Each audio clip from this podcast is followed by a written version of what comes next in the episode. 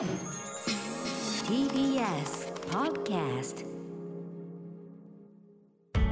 発信型ニュースプロジェクト ティービーエス Radio きゅうまるご きゅうごよん おぎうえちきセッション。立憲民主代表選めぐりさん氏が立候補に名乗り、枝野前代表の後任を選ぶ立憲民主党の代表選挙をめぐって泉健太政調会長、大坂誠二衆院議員、西村智奈美衆院議員がそれぞれ記者会見を開き、正式に立候補する意向を表明しました。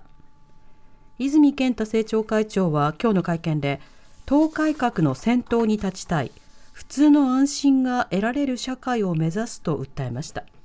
また、大坂誠二衆院議員も会見で、政策の幅を広げ、多様な考え方を包含できる政党にしたいと述べました。西村氏も会見を開き、立候補する意向を表明。ただ、推薦人にじゅうにんの確保がまだできていないと明かし、詰めの調整を急いでいます。代表選はあさってじゅうくにち金曜告示です。それでは、さんじゅうにちに立憲民主党の代表選が行われるというこちらのニュースについて、はい、現代、現代政治がご専門、法政大学教授の白鳥博さんに先ほどお話を伺いました。白鳥さん、こんにちは。こんにちは。よろしくお願いします。よろしくお願いします。さて、立憲民主党の代表選、あさってじゅうくにちに告示をされ、はい、さんじゅうにちの投票開票という日程で行われます。この立憲民主党の代表選の仕組みというのはどうなっているんでしょうか。えあの代表選の仕組み、非常に自民党の総裁選にも似ているところがありまして、はい、えー基本的には今回はですね、フルスペックでやるということになっています。それで全部でごひゃくななじゅうにポイント、まあ、だいいっかいめはあるんですけれども、はい、その、えー、国会議員および、えー、立候補予定者がにひゃくはちじゅうろくポイント、つまり、えー、衆参両院の国会議員がひゃくよんじゅうにんで、それがひとりにポイント、はい、あとろくにんいる国政選挙の候補予定者はひとりポイントで、合わせて締めてにひゃくはちじゅうろくポイントですね、うん、でそれと同じだけの地方議員と、あと党員サポーターポイントっていうのがあります、はい、地方議員ポイントが、まあ、この国会議員候補予定者と同じポイントの半分ですね、ひゃくよんじゅうさんポイント、うん、これあの全国にせんにひゃくにんぐらいいる地方議員の票を半分するということなんですが、はい、それと同様に、あと党員サポーター票というのがひゃくよんじゅうさんポイントで、まあ、これ両方合わせるとにひゃくはちじゅうろくポイント で、うん、で国会議員候補者予定者がにひゃくはちじゅうろく、地方議員党員サポーターがにひゃくはちじゅうろくで、両方でごひゃくななじゅうにポイントというのが、まあ、この代表選の投票になります。うん、これはの代表選に出馬表明している方、そして検討中の方、何人かいらっしゃいますね。はい、あの表明されている方が、あの泉健太氏、大阪誠二氏、そして西村智奈美氏と、でまたあの小川淳也氏やあの大串博志氏などもあの出馬を検討しているということですが、このメンツを見てどういうふうにお感じになりますか。はい、あのまあ、この、あの方々が果たしてこのだいいっかいめの投票で過半数取れるかどうかということは一つ焦点なんですね、はい、で取れないと決選投票をやらなきゃいけなくなるんですけれども、そうですね、まあ、あの一つはサンクチュアリーという最大、まあ、グループというのがありまして、これがにじゅうななめいいるんですけれども、はい、そこから小川さんとあと大坂さんが出るんじゃないか、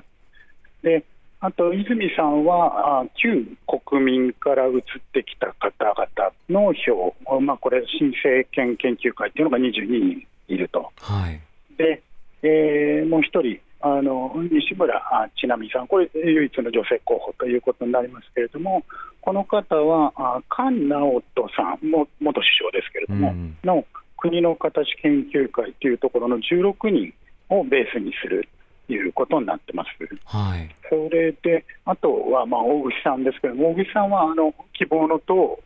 でも、えー、活躍されていらっしゃったということで、うん、少しあのただ、えー、これまでですね、民主党旧民主党時代の、えーまあ、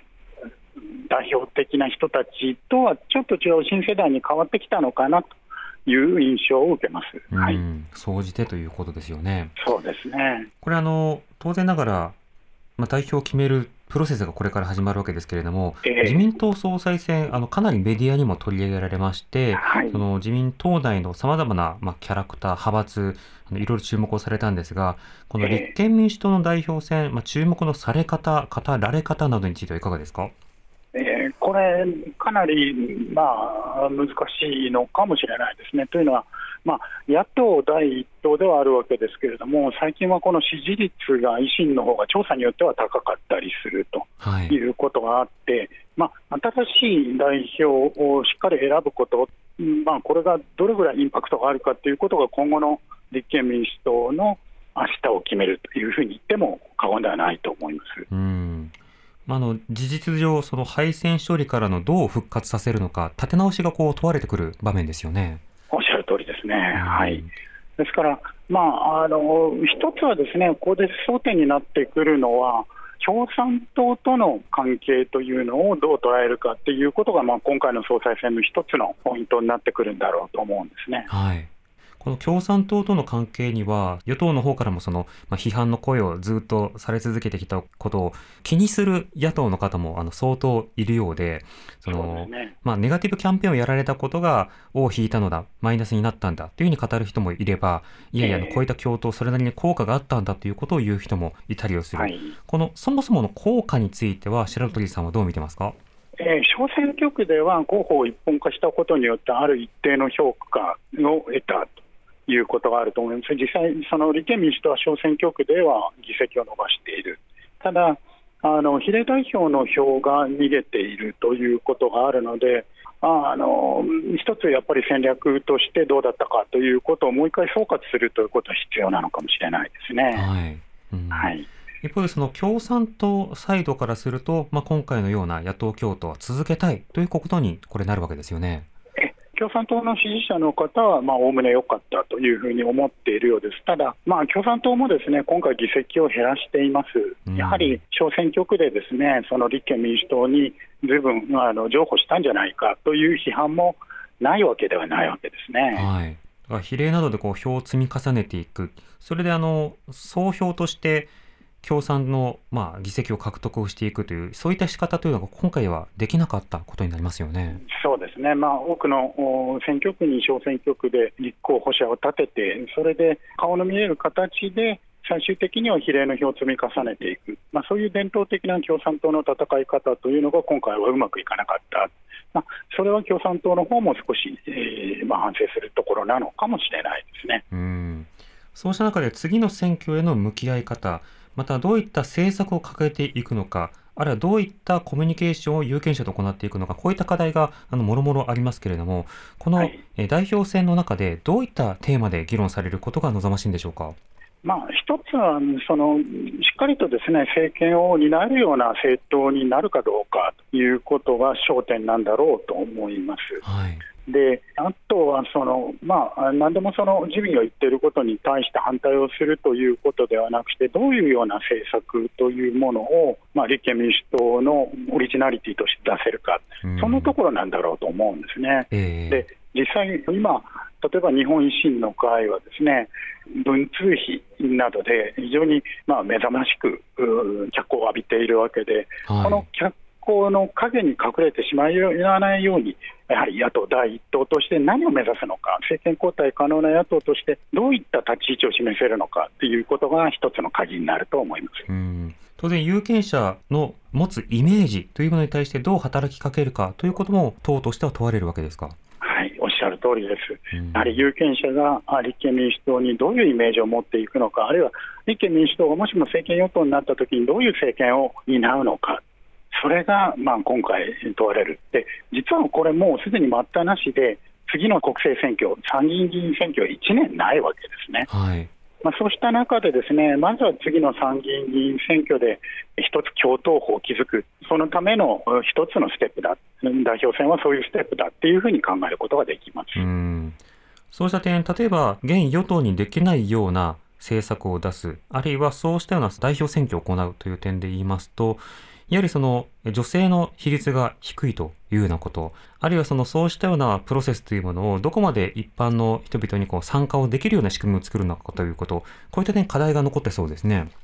おっしゃる通りですね。で、まあ、今回あの西村智奈美さん出ていらっしゃるわけですけれども、はい、この、まあ、例えば女性党首になったらかなりのインパクトというのがあるんだろうと思うんですね。うんであの内木さんも、えー、随分その、まあ、若者とか女性の参加ということに尽力されていらっしゃるのあの非常に頭が下がる思いでいつも見ておりますが、はいはい、このやはり女性の党首というインパクトを持ってですね、その与党と対峙していく、そういうジェンダーの問題というのを出していくというのも一つの鍵かもしれないですね。うーん、そうですね。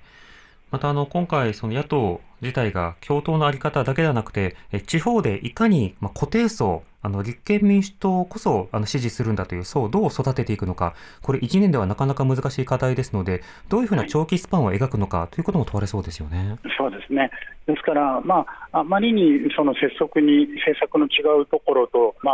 あ、手を組むということをするのではなく、まあ、長期的にですね、やはりその立憲民主党を、まあ、政権交代可能な政党に育てていく、そういう展望というのを持ちながら進めていくことというのが今回重要なんだろうと思ってます。うん、わかりました。白鳥さん、ありがとうございました。はい、こちらこそありがとうございました。現代政治がご専門、法政大学教授の白鳥浩さんにお話を伺いました。 ティービーエス Radio ナインオーファイブ ナインファイブフォー